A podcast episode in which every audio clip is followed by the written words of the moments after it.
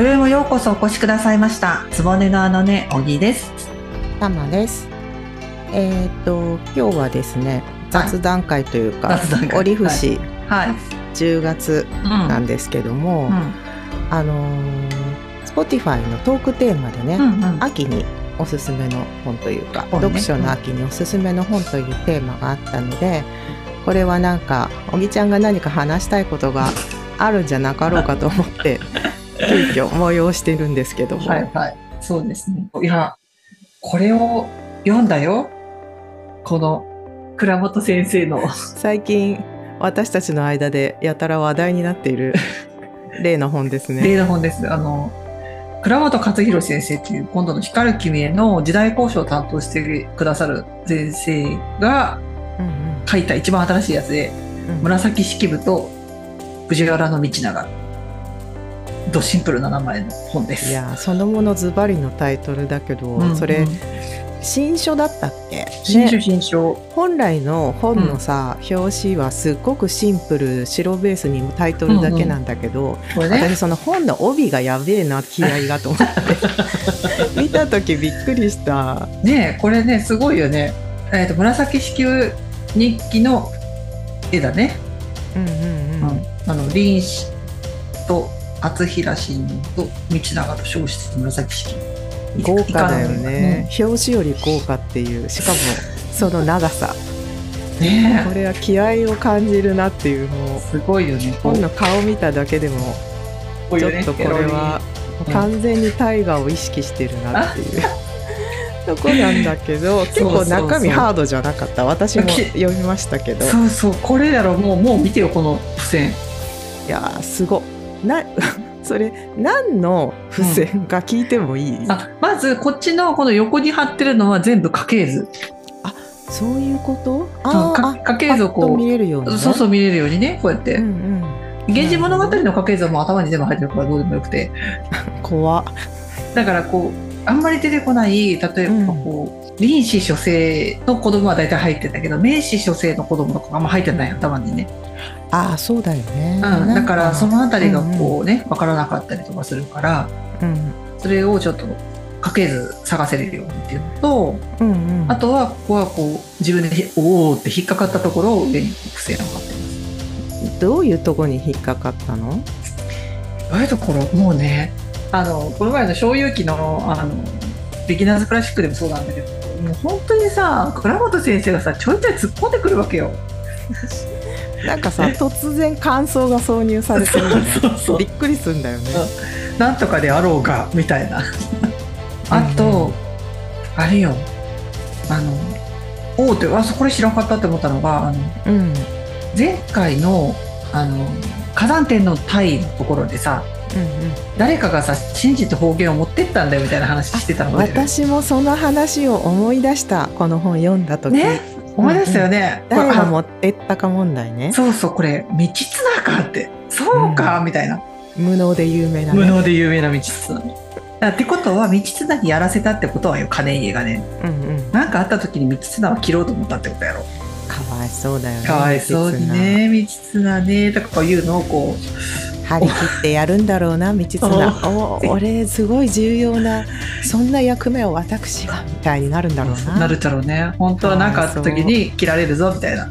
あいつが勝手にやりました。そうそうそうそう言わされるちゃうねうわーこれじゃ神道くんがスタコラさっさのそうそう。持っていくなんだなだろうねえー、あーでもそれはね私もそういう、うんその部分を読んだ時にすごい活気づきました、内心。やろそうやろ？は道綱やったんかって思ったよね。あとやっぱりあの紙紙問題。あそうそれね。ね。この高価だった石棺機の紙。当時紙は非常に貴重であった。いやち知識としては知ってるけどさ。うんねその紙を買うのに1枚その1頭要するに10升のお米がないと買えなかったっていうのがそんなに？みたいな。その紙計算ね。あの倉本先生の紙計算に割くページ数よ。そうそうそう。私途中でもう気持ちが遠のいて、う。ん、つまり今でいくらなんだろうってずっと思って読んでた。いやだから1升ってことはうん。だいたい今5キロで1章って1.4キロぐらいだで10章ってことは14キロでしょ？で5キロのお米がだいたい2500円くらい？ってことはざざっくり計算したらええーと1枚7500円とかよね。高っ。書き損じなんかできないね。そうそうそう。そんな感じでそれは大量にいるっていう話でしょ？そうそう。やはりね紙を持ってる人間が、うんうん。でかつ才能もあって。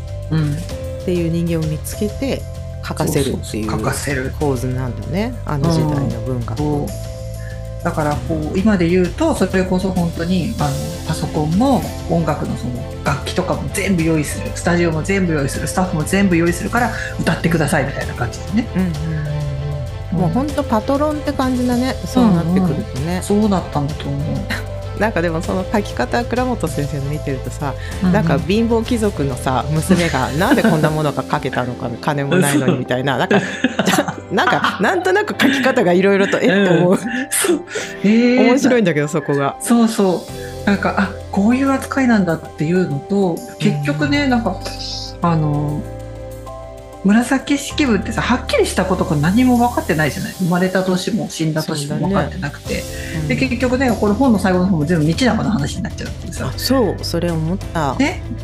えっとえーっと紫式部どこ行ったみたいな感じで、もうスーッといなくなる感じがうんうん、リアルだなと思って残されてない逆にねうん。それが事実だった。うん、かなって思ったよ。あとは、えーあ近衛家が火事になった時の話が出てきたでしょ？うんうん。後ろの方で。うんうん。応仁の乱15世紀の応仁の乱で近衛家がその御堂関白記とかは全部あの疎開させるんよ書物。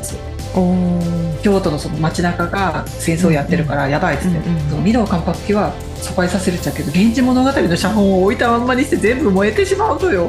あなんてことするのね。ー御堂関白期の方が重要だったんだな。っっていうふうにそそうそうそう。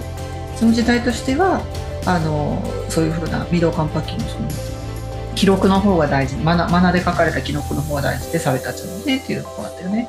うんなん。かねそういうのが香港と書いてあって面白かったよ 私完全にドラマガイド本だと思って浮かれてたら違いますってすごいふ 太い釘をぶっ刺され 最後に最初でさ棒そしてさ、うんうん冒頭をめくったらさうん。あなんかあのドラマ素敵なドラマが必好きな人はこれ読む読まなくていいですみたいなこと書いてあってさ 最後にはドラマはドラマで楽しんでくれみたいなあこういうスタンスなんですね。承知しましたっていうそ感じ。ね。なんかただただそそうもう事実がずっと並べてある、うんうん。うん。あのここにこういうことが書いてありますっていうのがずっとこう書いてあるだけやもんねだからここからどう汲み取ってドラマ化を膨らましてるのかは、うんうん。あの私知りませんよっていうのがうんあれなんだろうな、そう先生のスタンスで、まあ、これをこう取るかああ取るかは知りません。ね、まあ音音なんですからみたいな。そうですかね。これでもおすすめの本ってことでさおぎちゃん的にはどういう人に勧める感じ、ああんとね多分あの「源氏物語」とか古典をある程度読んでるあのアマチュアの中でも結構な知識持ってる人が読んだ方が面白いかなと。あうん、た多分ねその初めて「源氏物語」とか読みますみたいなタイプの人が読んでも混乱するだけだと思うからやめた方がいいかなと。ー出てくる登場人物が結構複雑だよね。だいぶだいぶ多いから私ちょうどまだ読みかけのさ、うん。ビギナーズクラシック小遊記と並行してちょっと読んでた時間があって、うん今まだ小遊記全然 9月中とかでもう10月入ってるんですけど、あの今ちょうどあの中野関白家があの、うんうん。崩壊し始めてるところなんだよね。でそのあたりの小遊記の話とあの、うん。今回の本のうんうん。書かれてるそれ以外のこととかも書いてあったりして、なんかいろんなとこから同じ時期を読むとうん。なんかねなんか見え方が変わったりそう変わるね全然。っていうのがね、ちょっと面白いなっていう。うん。だからドラマを見てから読んだ方がうんうん。登場人物がわかるかもね、うん。この本。そう。もしかして。うん、ただただ、うん多分あのそう複雑だからね人がいっぱいいるしみんな藤原氏だから、うんうん顔がねイメージができた方がいいかもしれないね、うんうんはい、役者さん。なるほどなそれでも今1回目でしょ？読んだの。うん1回目。い読み返しあり？やあ読み返すかなって思う、やっぱりな。うん、あの実際ドラマ見始めた時にあこれなんか違った気がするなっつって多分これを見るんじゃないかなああそういうガイド本としてね、うん、そうそうそう。あここはこういうふうにドラマはしてるんですねみたいな いやーでも倉本先生本量産しすぎでしょ。あーどんだけ頭に入ってんだろうね。殻になっちゃうんじゃないかと思って心配しております。抜け殻にならんよもう私頭の中でさうん。実助と倉本先生と秋山さんがもうぐっちゃになってすごい イメージ像になってるのよね。誰が喋っても誰が喋ってるように聞こえるこの本さ本の中に確実に倉本先生が生きて存在してない？すごい思ってあの紫式紫式部が私はみんなにいじめられてるみたいなうんうん。ことをさうじうじ書いてるところに、うん。あの考えすぎだ思ってるのはこのお前だけじゃないみたいな。なんか結構冷たい感じで俯瞰ですごい見てんだけど。そうそうそうそう。もうそれえこれ実助の言葉なのか 倉本先生なのかもうもはや分からなくなる。そうなのよ。うん。面白いよ。ねそこの線引きが分からんけどそのごっちゃになった一体感混沌とした感じがすごい面白い、うん。こんなにさ古典文学で著者がさうん、著者の息遣いする本ある？ないと思うんだよね。今までなかったと思う。なかったと思う。面白すぎる。うん、もうつこのツッコミ読むだけでも本当に面白くいいからぜひどうぞ。という。意図してあのご自身がにじみ出ているのかなんか気がついたらそうなのかはちょっと興味があるよね。なんか講演会とかがあったら聞いてみたい。なんかね今度あのライブ配信みたいなのするっぽいけど対談の、うんうん。そうだね。ね後から YouTube 配信もするからゆっくり仕事してくださいみたいなツイートいしてあやったけど肉声楽しみだな。ねえどんな人だろうと思ってちょっとそういうのも合わせて面白いなと思って一冊おすすめでした。いいと思います。はい。いい本でした。あちなみに出版社がどこかとかは、出版社。はい。えっ、と講談社現代新書。うん。うんで、えー紫式部と藤原道長。っていうやつで1200円税別でございました。結構ね本屋でもちょっと見るようになったね。なんか置いてあった。なんか最近「源氏物語」コーナー的なものが年末に向けて本屋さんも作ってくれてる感じがあるので、ちょっと楽しみだなと。はい思っております。えっ、と地方にお住まいの皆様はあのもうポチった方が早いと思います ので確かに。それね。なかなかないです。まあそこの作ってる書店員さんの好みに結構よるからね。そうね。本屋さんっていうのはね。最近やっぱね本屋さんが少なくなってきてるから、いやーなるべく本屋で買いたいんだけどね、うん。そういう意味で言うと。そうそう。で私も一うん個おすすめの本で、ものすごくすぐ読める、うん。えっ、となんだこれ。陰陽師シリーズです、うん。夢あ枕夢漠さん。の陰陽師シリーズですごいたくさんあるんですけど、うん。今回おすすめしたいのはですねいはい。陰陽師の玉兎の巻、玉兎の巻？か？漢字は玉兎の巻っていう。んとたまああたまにうさぎ的にうなさぎのはいは玉兎の巻っていうことです。でこれは、い、うんあの陰陽師毎回ね、うん。あの読んだことない方に言うと短編がたくさん入っていて、その短編のベースが今昔だったりとか、うん。いろんな昔の,、まあ、あの大鏡だったりとか、うん。そういうところからなんか発想させて。あの物語が紡がれているんですけどこれうん。今回9編入ってるんだけど、うん。その中に2つ登場人物としてうん藤原の金家が金家？出てくるんですね。であこれ光る君へに出てくる金家じゃんと思ってですね、うんちょっと面白いなと思ってるんですが一つは金家がうん。庭で全身黒い毛に覆われていたひうさぎをね捕まえたんだけど、このうさぎが日ごとにどんどん毛が白く変わり始めるっていう、そういう話でうん。しかも喋り出したので諸生命を呼べみたいな話になったっていう。うんうんうん。でこれはちょっとあの月と関係がしていましてねみたいなうんうんうん。ような短編でえー。出てくるんですね。うんうん。であこれそうだ。もう一個いいなって思った話があったのが、うんあのー水気わいっていううん。水化粧って書くのね。水気わいっていうお話が入っているんだけど、うん。これに出てくる女の人がうん。すごくね、六条を思わせる、うん。ちょっと悲しい女の悲しい話うんみたいのが出てきていて、うんああなんかこういう話も秋に読むのにねなんかしんみりするなーみたいな話も入っていたりして、あれだよね。水気は水化粧ってお葬式の時にする化粧が水化粧だよね確か。うん、でこれはねなんかうん。ここで言うやつは、うん。なんかあのーとある絵が上手い人が、うんすごく絵が上手い人がいてその人が持っているうん。ある筆で顔をなぞると、うん。その通りに顔が変わるみたいな。ええ話があってその女はすごく好きな男がいたんだけども、うん若い女の方に行ってしまったから、私の肌がもうちょっと綺麗だったら目がもうちょっと大きかったらよかったのにっていうので、うん自分の男が好きな顔に変えてもらって、うんうん男と出会い直すっていうような話。えなんかよくあり今でもありそうな話。そうそうなんだよね。整形してみたいなね。そうそうだけどなんかこう、若い女の方に行く男とそれを悲しむけど、その男を忘れられないうん。女とかって、あなんか昔のね、うん。女の人の悩みも男女の中とかまあ変わらないんだなみたいな、そうそうそう。そういうようなね、うん。話が入ってたりして、うん。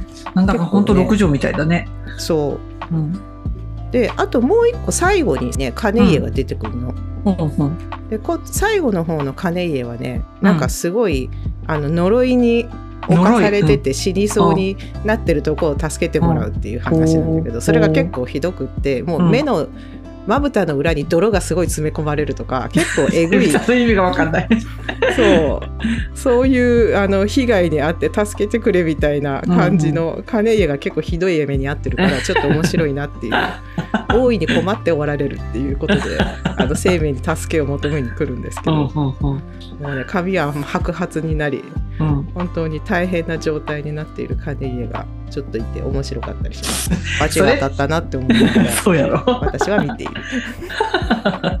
なんか私さ夢枕漠さんのさ本あんまり読んだことあんまりっていうか、はっきり言って読んだことないんだけどうんうん。やっぱそういうふうなこう短編だと読みやすそうだね。ちょっと私読んでみようかなと思ってさ、結構ねすんなり話も展開して定型だし、うん読み終わった後にあこれはあれのエピソードかなみたいのがうんうんうん。なんか分かったり、うん。あの今昔読んだ時にあこれ陰陽師であったやつみたいな、あの後から気づいたりとかが面白いので、うん。これはねあの軽く読めるので、うん。陰陽師の玉兎の巻ですね、うんうん。文春文庫から出ておりますがこれもはいおすすめです。金家業を煮やしている人はぜひ見てすっきりしてください。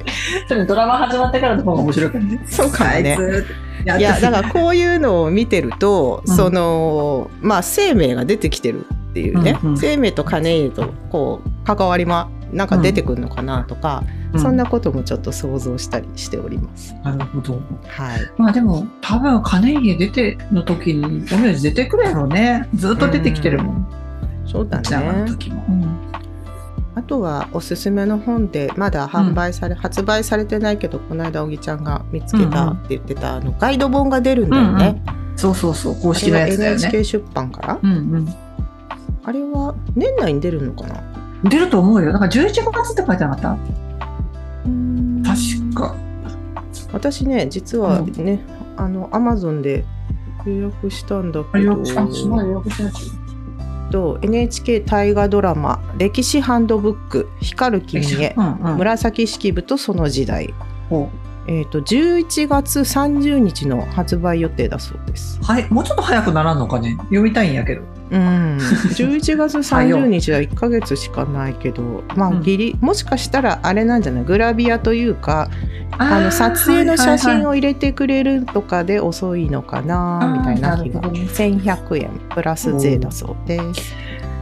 そちらもちょっともうね、私絶対ねもう本がはみ出ててそれこそ本棚からさ。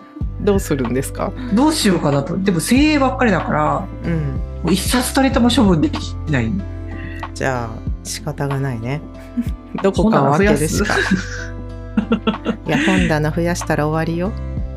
そうやんね。なんてこと言うの？なんてこと言結うの？局足らんなってなってるから1年後ぐらいに。そうやんね。うん。やっぱ今年はすごく本を読むので、今までになく。うんうん。いや、うん。そうだね。よくインプットできた1年だったという気がしますそうね、ですね。はいまあ秋でなんか読めばちょっと読んでみます。あぜひはい。おすすめしますはい。ありがとうございます。それでは今日はこれぐらいで、これぐらいで。はい。では、えー話は尽きるものですが、つもねなのね、今宵はここまでにいたします。ではまたお会いしましょう。あらあらかしこ。おやすみなさいはい